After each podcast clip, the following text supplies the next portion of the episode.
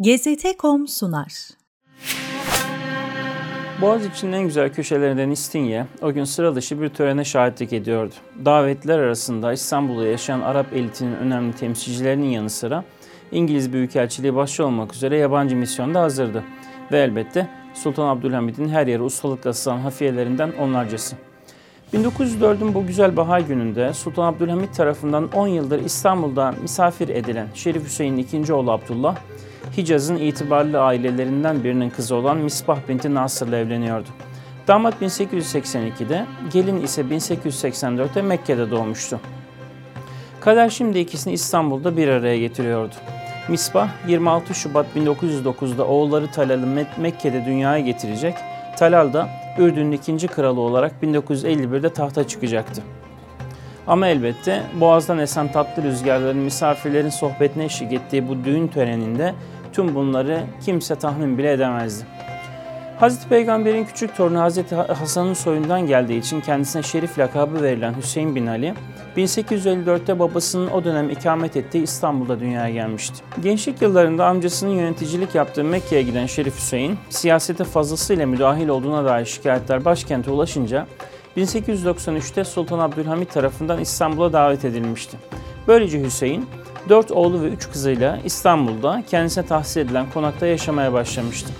Ama elbette bütün hareketleri ve temasları Yıldız Sarayı tarafından yakından izleniyordu. Şerif Hüseyin, yabancı misyon temsilcileriyle ve özellikle de İngilizlerle yakın temas içindeydi. Oğlu Abdullah'ın düğününe katılarak yakınlıklarını gösteren İngiliz diplomatlar aynı zamanda Mekke emirliği içinde Şerif'in kapasitesini yokluyorlardı. Hüseyin'in bu makama aşırı derecede istekli olduğu kısa sürede ortaya çıkmıştı. Geriye Sultan Abdülhamid'in ikna edilmesi kalıyordu. Bu çok da zor olmayacaktı.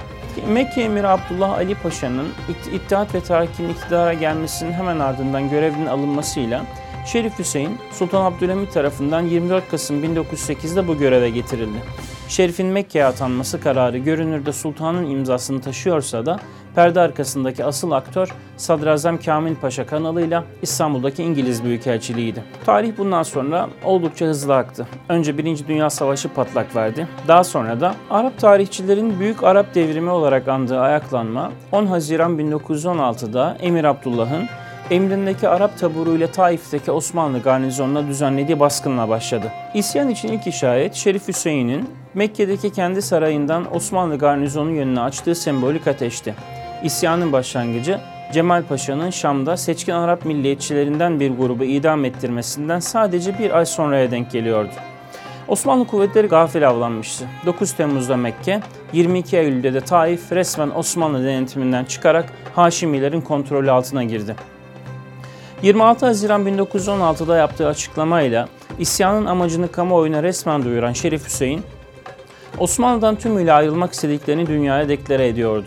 İngilizlerin silah ve para yardımında bulunduğu Arap kabileleri isyana aktif olarak katıldılar. Ekim ayında Thomas Edward Lawrence, Kahire'den Hicaz'a gönderilerek Arap isyanına yardım için Şerif Hüseyin ve oğullarını yönlendirmeye başladı. Lawrence, bölgeyle ilgili coğrafi bilgiyi ünlü İngiliz kadın seyyah Gertrude Bell'den alıyordu.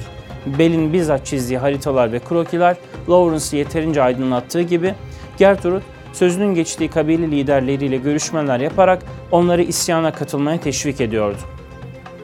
İsyan sırasında Şerif Hüseyin'in büyük oğlu Abdullah Doğu cephesini komuta ederken Kuzey birlikleri onun küçük kardeşi Faysal'a bağlıydı. Lawrence, Faysal'la daha yakın ilişki kurarak Abdullah'ı devre dışı bıraktı. Böylece Doğu cephesi İngilizlerin yardımlarından daha az faydalandı. Bu zaaf birkaç yıl sonra Haşimileri Arabistan'dan sürecek olan Abdülaziz bin Abdurrahman Ali Suud'un işine geliyordu. Arap birlikleri Lawrence'ın yönlendirmesiyle Medine'ye direkt şekilde saldırmayı ertelediler. Bunun yerine Hicaz Demiryolu hattına sabotajlar düzenlendi. Osmanlı askerleri demiryolunu açık tutmak için bölgeye akın ettikçe Medine'nin savunma hattı da zayıf kaldı. Buna rağmen Fahrettin Paşa komutasındaki az sayıda Osmanlı askeri Medine'de destansı bir direniş göstererek Arap isyanının en zorlu cephesini oluşturdular. Arap isyanına katılımda Araplar toplu halde hareket etmediler. İngilizlerin tahminleri ve saha okumaları birebir tutmuştu. Suriye ve Irak halkları isyana katılmakta büyük bir isteksizlik gösterdi. Böylece Şerif Hüseyin ve oğullarının 1918'in Ekim ayında sona eren ayaklanması sadece Hicaz bölgesiyle sınırlı kaldı. İngilizlerin Şerif Hüseyin ve oğullarına destek kuvvet olarak Hindistan sömürgesinden getirdiği birlikler de isyana katılmamakta direnmişti. 1 Aralık 1916'da Bombay'dan Kızıldeniz'deki Rabi limanına indirilen 2100 Hintli Müslüman askerden sadece 27 tanesi ayaklanmaya katılmayı kabul etmişti. 1920'nin Mart ayında Faysal, Büyük Suriye Kralı unvanı ile Şam'da tahta çıkarıldı. Ancak sadece 4 ay sonra Fransızlar onu Şam'dan sürüp çıkardılar.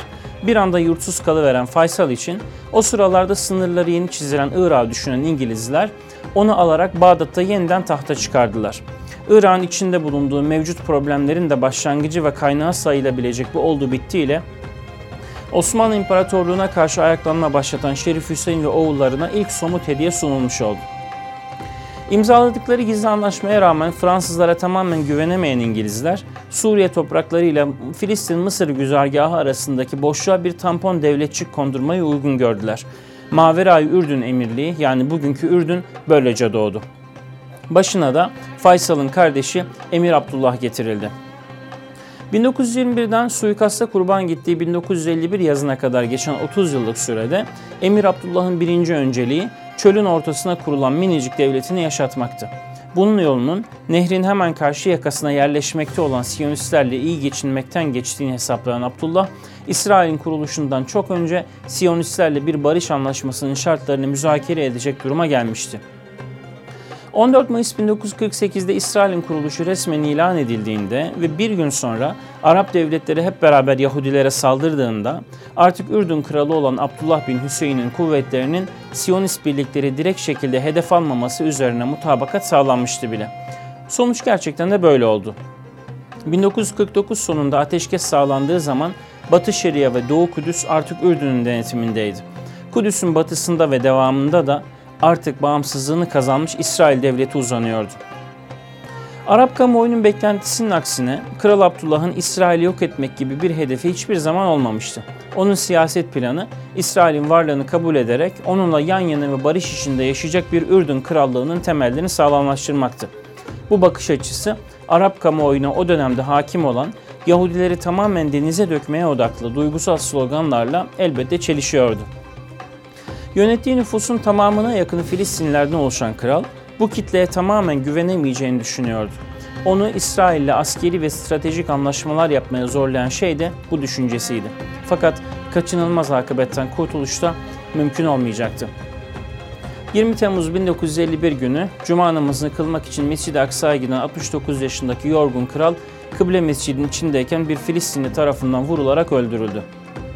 Abdullah'ın Siyonistlerle geliştirdiği derin ve uzun soluklu ilişki Filistinlerin öfkesine ve gazabına yol açmış, nihayet kralın akıbetinde hazırlamıştır.